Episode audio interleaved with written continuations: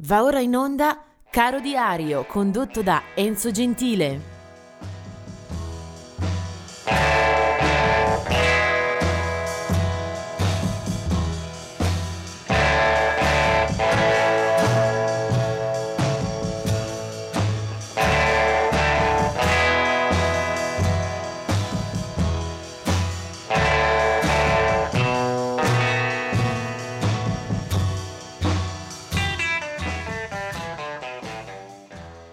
E oggi è il 10 di gennaio, una data che mi ha complicato molto la vita nella scelta dell'artista su cui concentrare le mie attenzioni. Ce ne sarebbero stati tanti le alternative non sarebbero mancate, però così è e vediamo di affrontare anche questa pattuglia di nomi per l'odierna puntata di Caro Diario.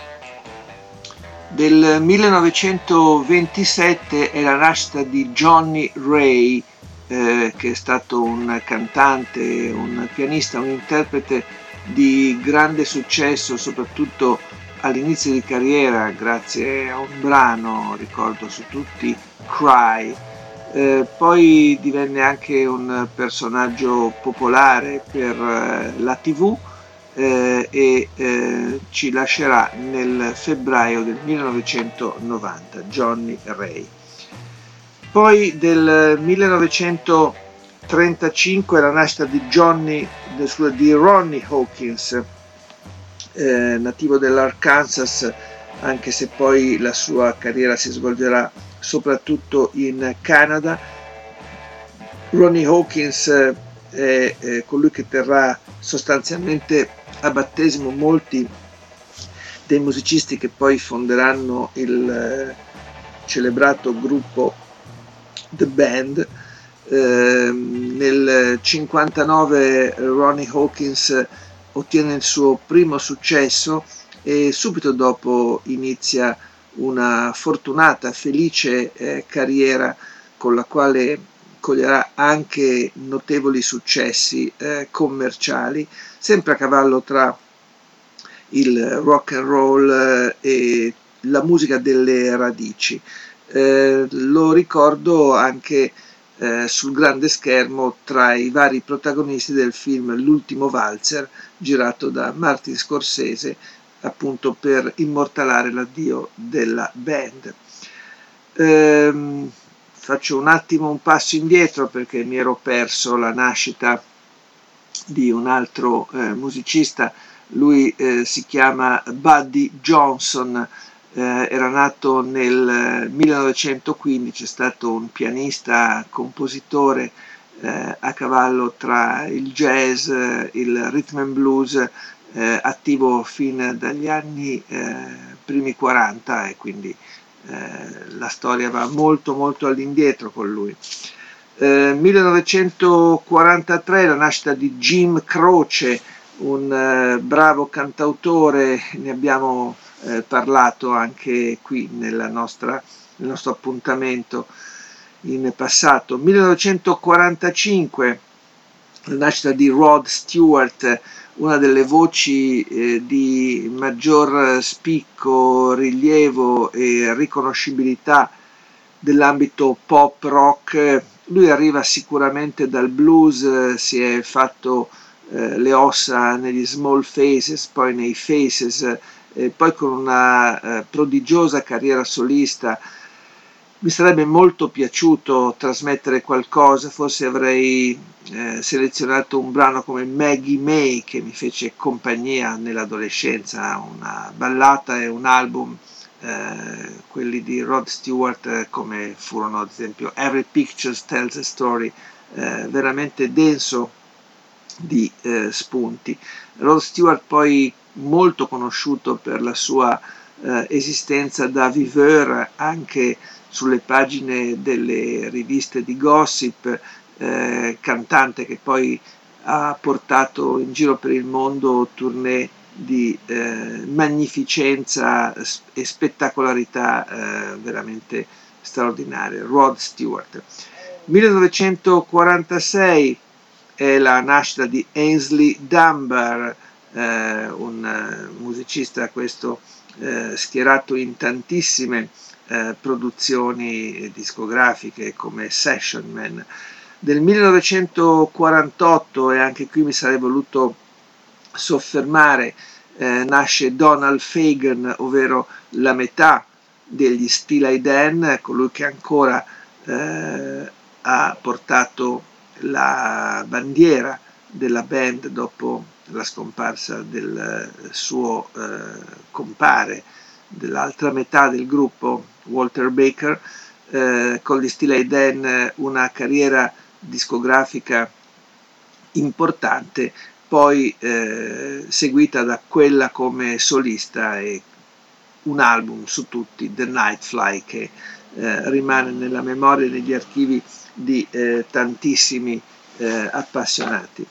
Eh, poi mh, altra nascita, eh, questa volta siamo nel 1953, nasce Pat Benatar, una cantante che nasce a Brooklyn e eh, frequenta eh, le scuole di musica e si fa le prime esperienze eh, già eh, da adolescente.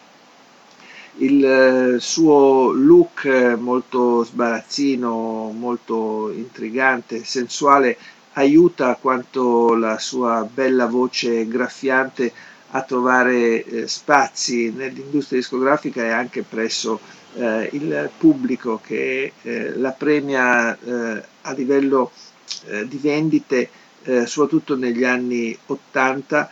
Pat Benatar vince anche diversi Grammy Award e i suoi album diciamo più riusciti attengono proprio alla prima parte di carriera una sorta di passaggio tra il pop, eh, il rock talvolta eh, duro, un po' kitsch e comunque di buonissima efficacia. Pat Benatar. 1955 è la nascita di Michael Schenker, eh, del Michael Schenker Band, anche qua siamo nel campo del rock spigoloso, duro, eh, mentre nel 1956 eh, nasce Sean Colvin, che è una cantante, una cantautrice che abbiamo avuto il piacere di incontrare in alcune produzioni eh, buone, molto buone, soprattutto eh, le prime fasi di carriera, ehm, quella dimensione tra new folk eh, che a fine anni 80 eh, hanno comunque segnato un po' la colonna sonora, eh, si è aggiudicata anche lei un paio di eh, Grammy Award, eh, i primi dischi sono sicuramente i migliori, fino alla metà dei 90 se l'è cavata benissimo con eh, uno stile vocale e una eh, organizzazione delle sue composizioni molto delicata. A tutt'oggi eh, si può vederla e pensarla come una bella promessa rimasta però eh, a metà.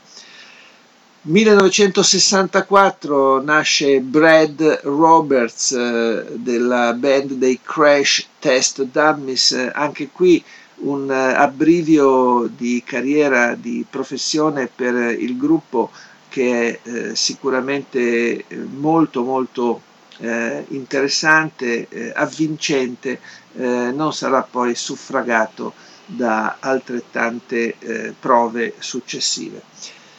Veniamo adesso ai lutti, anche qua ci sono figure eh, maiuscole eh, su cui dovremo però passare velocemente. 1976 Hole in Wolf, ovvero una delle eh, grandi eh, figure, personalità eh, del blues, Howlin' Wolf è stato anche un autore eccellente, oltre che un performer eh, di cui ricordare eh, la, le gesta. Eh, Howlin' Wolf, il suo nome era Chester Arthur Barnett, era nato nel 1910 ed è sicuramente una delle colonne del blues urbano di Chicago, quella parte che poi eh, passerà con la elettrificazione a una capacità di diffondere il verbo eh, assolutamente vincente. Sua eh, la partnership con Willie Dixon e sue anche molte canzoni che poi vengono eh, riprese eh, come standard del blues, penso a Killing Floor, Backdoor Man, eh, Smokestack Lightning, Spoonful, insomma, Howlin' Wolf un grandissimo. Del 2018 è la morte di Eddie Clark dei Motorhead, mentre adesso apro un uh, momento eh, sicuramente eh, intensissimo dal punto di vista della memoria, del ricordo e poi anche musicalmente parlando. Parlo di David Bowie, intendo la sua morte sopraggiunta nel 2016 colpì moltissimo l'immaginario collettivo eh, la scomparsa di eh, David Bowie che aveva da poco pubblicato il suo ultimo album The Black Star, peraltro buonissimo, un album eh, che sembrava eh, essere stato pensato e organizzato proprio per accompagnare i suoi ultimi giorni. È un album pieno di presagi, con delle canzoni, delle sonorità, dei testi che visti e ascoltati a posteriori eh, ci raccontano molto di quel personaggio più unico che raro, personaggio dal punto di vista musicale, del trasformismo visivo, del, delle prove attoriali eh, che sta in cima proprio alla storia nelle vette più alte della cultura rock dagli anni 60 in poi. Eh, potevo scegliere tante canzoni di eh, David Bowie, naturalmente, molto diverse tra di loro, eh, alcune di rock duro, altre dance, altre più legate a una atmosfera eh, pop o prog o di eh, visione eh, verso il futuro. La canzone che più mi appartiene, più mi affascina è qualcosa che manda al 1977, eh, quella che viene denominata la trilogia berlinese. Eh, David Bowie è nel pieno di una delle sue tante trasformazioni. Questo è un album che anche per la copertina si ricorda come presenza fortissima nella nostra quotidianità. Il brano e l'album sono Heroes e lui è David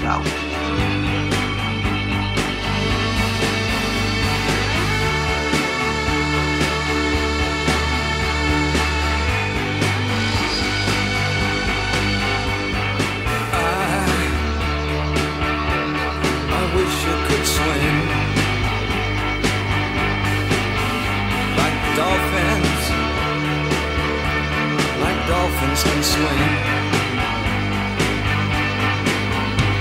Though nothing, nothing will keep us together. We can beat them forever and ever. Oh, we can be heroes just for one day.